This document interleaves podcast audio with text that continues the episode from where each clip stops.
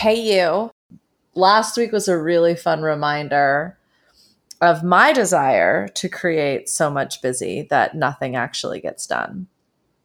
And that really old habit that fills up my calendar with conversations and repetition, but no no real movement, right? So what I'm going to talk about today is the difference between rushing and urgency. It's a very very fine line because you're listening to this, you're probably very creative. You come up with ideas, you're an initiator, you take action. We can get so compelled to act that we kind of stop to remember what it is that inspired us in the first place. There's a huge difference between rushing and urgency. They can look the same though, and without this exploration, they can feel very similar as well, especially when it's a creative product, when it's a creative project. And creative, just so that we're clear, doesn't mean art to me. You, ev- I believe everybody is an artist. I believe everybody is creative. It is a skill that needs to be honed. It is something that needs to be honored and practiced and invested in in order to develop it, like anything else, like any other muscle or skill that we have. But it's going to look a little bit different for everyone. As an example, this is one of my creations. This is a piece of art that I am offering up. You might be a writer, you might be an accountant, you might be a speaker, you might be a parent with very tangible creations that are completely out of your control whatever it is, that process of creation, once that baby is birthed, the desire is overwhelming. The need to get it out, to get it perfect, to get it seen completely consumes us. That desire can lead us into rushing. But I think after this podcast, you're going to have a much better understanding of the difference between these two. I certainly had never really thought about it. And the reason I, I put this one right after the uh, comparisonitis, jealousy, envy, envy versus expansion podcast, that's what I called it. See, wanky title. I talk a handful, I talk a little bit about this in that one. I'm going to refer to some of the other same points of inspiration. So, I mean, I kind of talk about the same books all the time. I'm definitely a reader. I'm definitely a book nerd. I'm definitely considering a book club. I don't know. Text me 720 704 4865. Would you want to meet me in one of my many travel destinations and discuss some of these fun books that I love reading? Anyhow, uh, if that's true, I'm like actually checking to make sure that's the number for my texting. Yeah, 720 704 4865. Whew. Okay rushing versus urgency. I talked a little bit about this with uh, Gay Hendricks, Conscious Luck. And he talks about in order to feel lucky, in order to actually cultivate your own luck, you can't rush. Rushing is all about going fast, passing, passing by, moving forward, movement, speed, performance.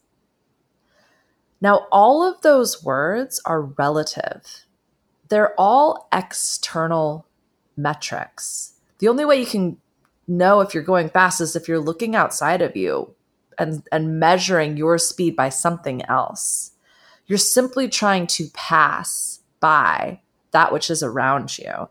It's all about forward momentum at the fastest speed possible. It's performance based. This isn't about you, your needs, your passions, your desire. Rushing is about fear fear of failure, fear of being enough. It's definitely wholly based in comparisonitis. And yeah, it creates a ton of action. It makes you look so busy. And it is incredibly validating because we're able to measure ourselves against external factors and go, I did good. And that good is simply I went fast. And as someone who was wholly addicted to productivity, fully performance based, I was the first one to get to the office, the last one to leave. I needed everybody to know how hard I was working. If you ask me a question, even now, my answer will likely be I'm working. It is very ego driven. And I, again, I don't say that to be judgmental or critical. It just is. It is something that our monkey mind, our need for speed creates. Why? Because we need those instant hits of feel good. We are looking for validation. This is old programming. This is something we were essentially told we needed as children because as children, we have, firstly, there's no rushing. And secondly, there's no metrics. We don't know how to measure our performance. So it's, you know, told by getting ready for school or finishing your multiplication table or um, whatever it might have been, um, getting ready on time. And we slowly learned that there is a finite amount of time available for us it is a non renewable resource, at least in this current experience. So we rush out of fear. And I will say this as many times as needed for you to absorb it into your subconscious. But anytime we create or do out of fear, the results will be subpar. Fear is a distraction it detracts from our ability to do anything. It takes up an exorbitant amount of our bandwidth. It is exhausting. When we create and do out of fear, leaves us feeling burnt out. It leaves us feeling disconnected. When you're doing something for the sake of someone else knowing or seeing that you did it, or because you want to go faster than the person next to you, you're totally disconnected from what you want and why you're doing what you're doing in the first place. So, why do we do this? Time is one of the variables we cannot ever control. It feels like control the faster we're moving. We feel like we're gaming time, like we're dominating time when we're just filling it with meaningless action. and it's scary, hence the fear. When we don't know how long something's going to take,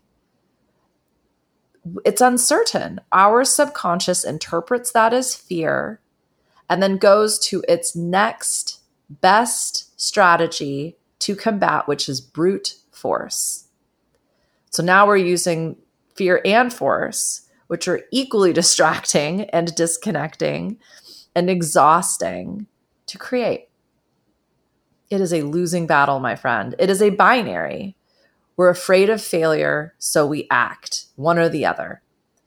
And I think I, I mean, I even used to say this action is the antidote to fear. Not true. And you're allowed to do that, my friend. Just a little side note. You're allowed to change your mind. You're allowed to evolve. You're allowed to contradict what you've said in the past. Compassion is the antidote to fear. And I'm going to get into that in a second. But so, again, why are we rushing? We're afraid. Why are we afraid? because the results are uncertain. Our success is uncertain. So we race through the discomfort, we rush past it. And this is why we get subpar results. And if you have worked with me in any one of my many, many lifetimes, and I don't mean lifetimes in the woo sense, I mean like music industry, um, you know, management, recording studio, record label, touring, US based, Australian based, uh, cannabis industry. I mean, far out. That's like half of what it's not even half. I've done. I'm one of those people that's had every job under the planet, from scrubbing toilets to line cooking, to bartending, to management, to festivals, to corporate. Like it's granted that was cannabis corporate. Let's just be real about that. But um, yeah, the list goes on and on. And I have rushed my way sloppily, messily, chaos creating the whole damn way uh, so I, I see this, I get it, I know it. Here's the flip side to rushing urgency. So, whereas rushing is performance based, it is all about speed, it is all about movement, it is all about forward action. Urgency comes from a place of importance, earnesty, imperative. I think I just switched grammatical terms, but bear with me on this. Urgency is compelling.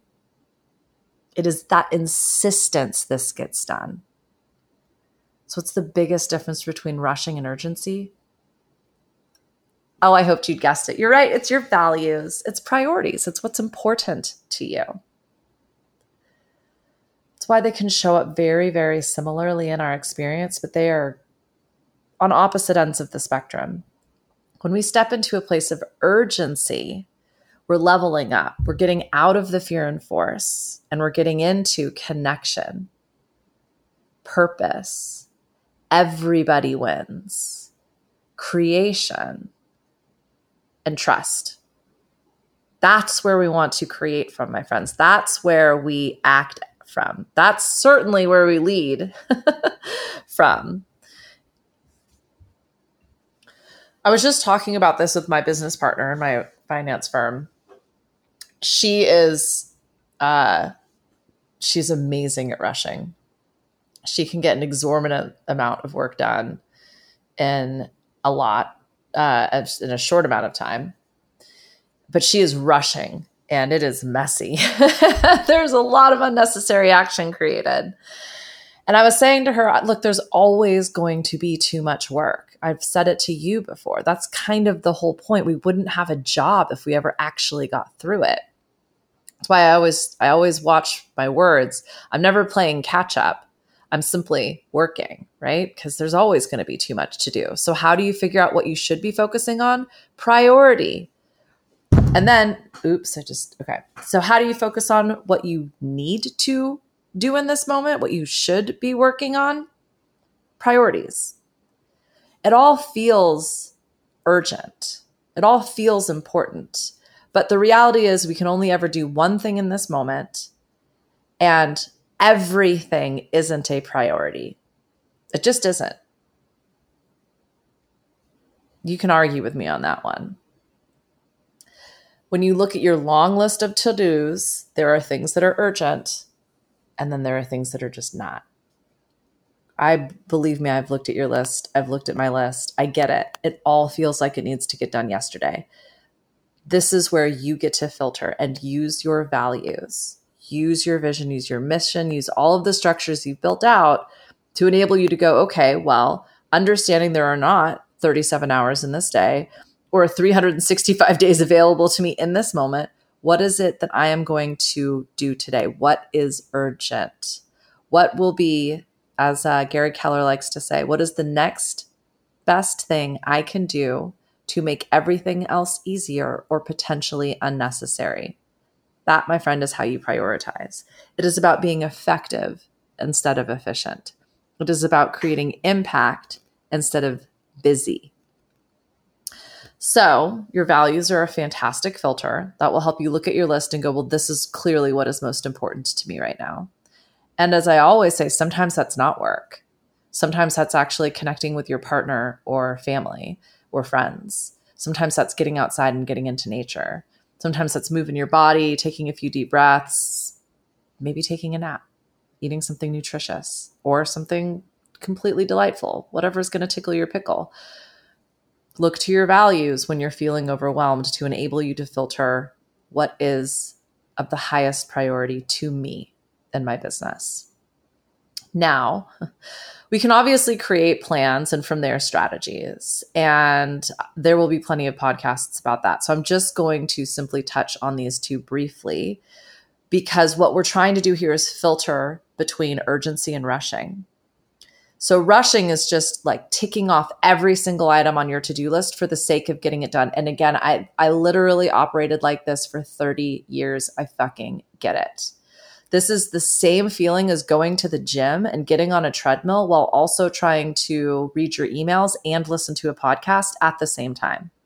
You're just doing it to get it fucking done you are not going to absorb the information that you need from the podcast or your emails, nor is your body going to get the workout it's going to get while you're distracting yourself with all this other media on the treadmill. Like, why are you at the gym?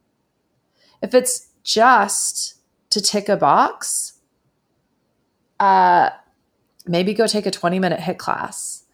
You you will not be able to distract yourself and you're going to get a the potentially painful and harmful workout, it will be so effective. But ask yourself why? Why are you rushing through everything? I I know the answer to this question, but it is worth you getting very real with yourself. Who are you doing it for? Who are you trying to impress? If if it's about the results, where can you create more impact and more effectiveness in your action? If you're afraid of something, pause this podcast right now and write that down. Get curious about that. Once you have plans, then you can create strategies, then you can implement, yada, yada, yada. the reason you're not getting the results that you want is because there is something off in that strategy implementation. And for the sake of this particular exploration, I'm suggesting it's rushing. Maybe that resonates, maybe not. You're listening for a reason, so I'm assuming it does resonate. Okay. Lecture over. Take a moment, deep breaths. Because this is, again, when you get through this, you're going to realize there's a huge difference between urgency and rushing. And let's start with just honoring the fact that everything feels really important. That's because you take pride in what you do. It is important. The thing is is with our plans, what we need to honor is our capacity, what we have the time, money and resources for right now. So many of my people, whether they be clients or friends with young families, are constantly beating themselves up because they just don't have the time. One of their values is family.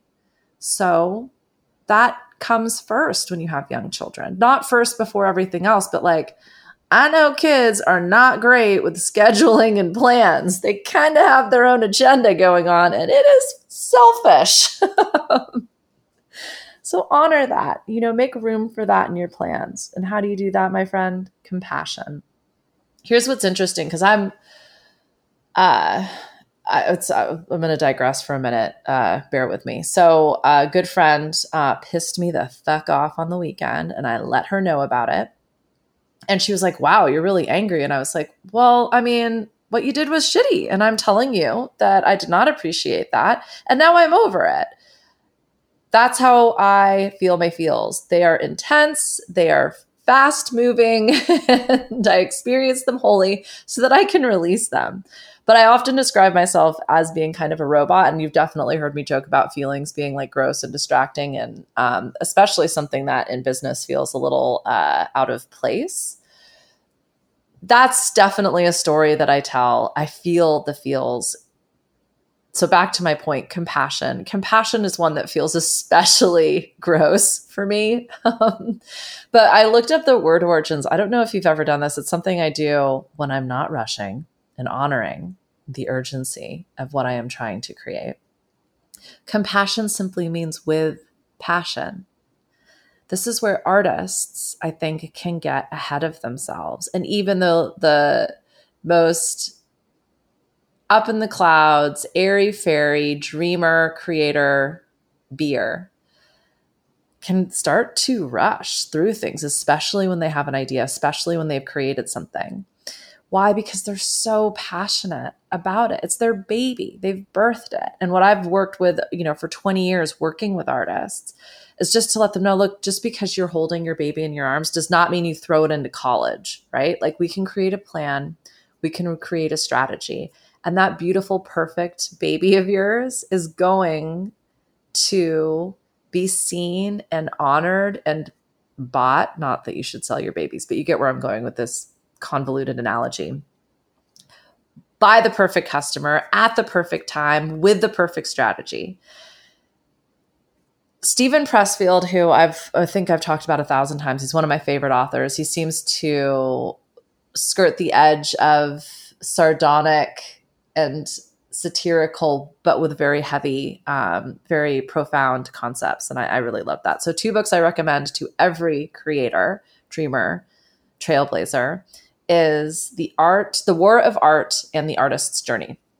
So, The Artist's Journey, obviously, a, a play on Joseph Campbell's The Hero's Journey the idea being that like every piece that an artist creates again whether it's a podcast or a spreadsheet or a child or a piece of work is the hero's journey. Every time we get up in the morning and brush our teeth and live our day, we experience several hero's journeys with trials and tribulations and bloody defeats and phoenix rising from ashes and friends and foes and fakers. And it's dramatic. I mean, until it's not, until it's just simply the process of creation. And so just use compassion for yourself, for your ideas, for your desire to rush.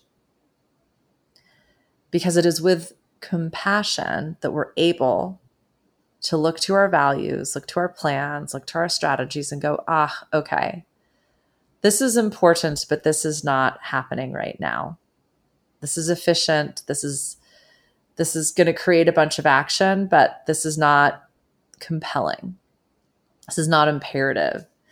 It might feel like an its insistence it needs to to happen right this second, but when I take a step back, again, using my values, plans, and strategies to evaluate this, how how important is it really? We need proof. That's another place that that rushing tends to interrupt us because we're looking for evidence, we're looking for guarantees, we're looking for certainty.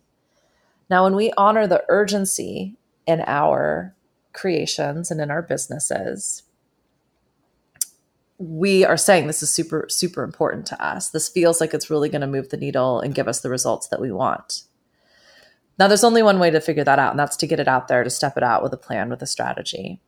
And I think I've certainly talked about this in some blogs, but goal setting theory suggests that we we need when setting goals, especially when we're building this muscle of creativity, of trust, of compelling movement, connected movement.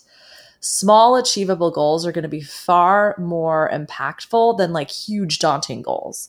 I was talking with somebody the other day about my own income goals and you know, I'm focusing on where I want to be in 10 years. She was like, How about next month? Great reminder. Small, achievable goals. It's going to give your consciousness, both subconsciousness and consciousness. So, what you were both aware of and unaware of in terms of your perspective on your environment and how you work and do. When we give ourselves the evidence of achievement, we will believe that we can take on bigger goals. We will set bigger goals for our for ourselves and we will be inherently more successful because we believe we can do it. If you don't believe you can achieve what you've set out to, you're kind of already setting yourself up for failure. Uh, hit me up for some theta on that one. Um, so, you know, pick smaller, achievable goals, something that feels like a stretch.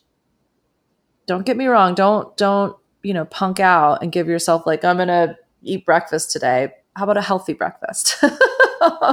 or for some of us who are uh, battling the coffee demons, yeah, it's how about a non caffeinated breakfast? Oh my gosh, I just shook my protein. Speaking of non caffeinated breakfasts, I just shook my protein shake uh, with the lid open. So that went everywhere. And then I realized I was rushing, trying to do too many things at once. so I set my intention for my focus for the remainder of this podcast. And I will share that because you can check yourself before you wreck yourself in any moment, my friend. So just notice when that rushing really starts to take over and overshadows the urgency of what it is that you're trying to do.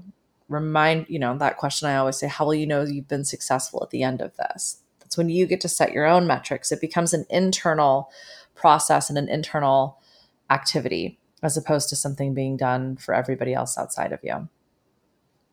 So we're looking for proof, we're looking for evidence, we're building our confidence, we're building this ability to expand and grow by setting achievable goals. So, as an example, no caffeine unless I start acting like a complete dipshit, and then and then maybe I get caffeine. You know, it's like I will I will try today. Today will be the goal that I am trying to achieve and maybe it's only in this moment. And i am allowed if need to in the next moment to try something different. That's how you grow your success as well. It's by taking the time to review the strategy and plans at hand and then you change one variable. I know i say this all the time as well but uh, like every day i talk to people who are like well that didn't work. I'm going to start all the way over and try something completely new. That is rushing my friends, because we're freaking out since the time, the variable that we cannot control is leading us astray. It is making us afraid because we did not achieve the goal that we set out to in the amount of time that we desired. Therefore, the entire strategy fucking failed and we have to start, we have to try something completely new. No. Don't distract yourself from the discomfort in this moment. Instead, sit here and go, okay, well, what if I change one variable? What if I take a very small part of the overall strategy and try something different? You're not going to create more work. You are going to create more efficiency. And then by testing one variable at a time, you will find something that succeeds. I promise you. And another thing, I, I think I've been mentioning this on the last few because I've been really playing with this, is if I guarantee by the end of this activity that you choose, you will be successful. Would you keep going? I've certainly found that if if I start with a guarantee of success, I make very different decisions in the moment. I am able to have balls out conversations or try really intimidating things. If I tell myself you are 100% going to succeed, you just got to keep going. Oh, uh, I wanted this story popped into my head when I was thinking about rushing versus urgency in terms of like, especially iterating and improving on a strategy. So, when I first started my record label and managing bands, I put together a sampler CD with a one sheet and uh, some photos and blah, blah, blah. For anybody who knows what I'm talking about, you get it. For others, just uh, like a little pitch deck, right? This was, I mean, God, this was early 2000s though, mid 2000s, if I'm fair, probably somewhere around like 2005, 2006. And I sent it out to like everybody who was anybody, and this was in Australia, in the Australian music industry. And um, then I followed up with all of them. I called them, I emailed them, and I just like was ticking these to do list, to do items off a list, right? And I, I got some response, you know, for the right people who heard it. But I think I sent out, I remember doing a count of every single record store in Australia, and there was like 300 ish at the time. Now, when I had lived in the States and I was working in marketing uh, for a record label, I, I would service that many record stores in a day.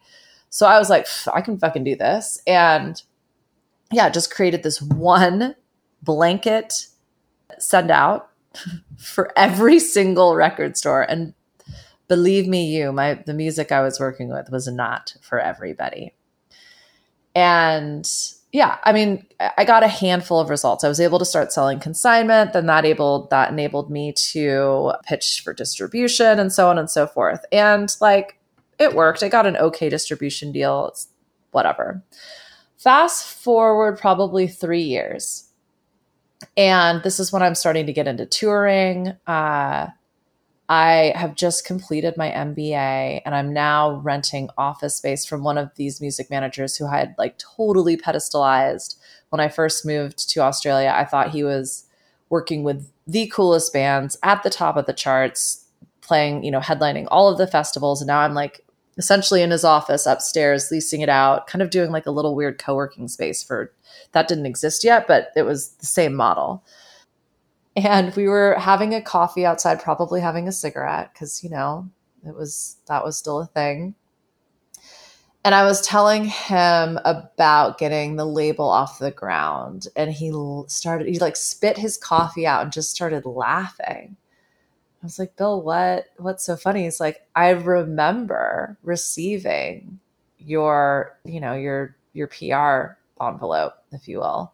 And he's like, we literally like frisbeed your CDs out the window. it's like, you know, I could totally laugh about it at the time because I was now the recipient of like, you know, 20 to 50 of those packages every week. And they're just, they're just someone ticking shit off a to do list. It's just like spraying the industry with what you're doing with the hopes that like it lands somewhere. And oh, it did land outside the window on the street like a frisbee. And it was just so funny because in the moment when I was doing that, I, you know, I made a massive list of all of the cool managers. I made a massive list of all the cool record stores. I made a massive list of all the cool booking agents and promoters. And I just started sending out. And nowhere did I review that strategy. Nowhere did I think, well, how much am I spending on this? Or I wonder if, you know, I'm just calling to see, like, did you get it? Did you listen to it? What did you think? Uh, and like, you know, out of probably sending out 300 packages, probably less than 10 people ever actually responded to that. But I was like, oh boy, did I do a good job? Was that really great? And uh, so, yeah, I share that because, firstly, it was so fucking funny when I could laugh at myself about creating such useless, busy work. And, and and thinking like wow you're really doing your job uh that said it did help me build this muscle of trust of take take action you know and, and now like i understand the power of reviewing. What i probably should have done is send out 10 packages and then got in touch with the people who had received them and asked them is this a good use of my time? Or you know even better is there anyone you know that you might recommend who would appreciate what i'm trying to do and who i'm trying to do it for trust trust that it is all going to work out. I've said it before. I've said that like 50 times in this fucking podcast. Step into a place of belief. I know I am going to be su- successful. What will demonstrate that to me so that when I finish this activity, I know how it feels, how I want to feel. With that feeling, then you take action. Uh, just to remind you, there are a couple books I referred to uh, Gay Hendricks, Conscious Luck, Steven Pressfield's The War of Art, and The Artist's Journey. Those two are like less than 100 pages, super, super quick reads. All three of those are great on audiobook. Uh, and then The One Thing by Gary Keller. I refer to it all the time. It's fantastic. If you think everything you're doing is important, read The One Thing.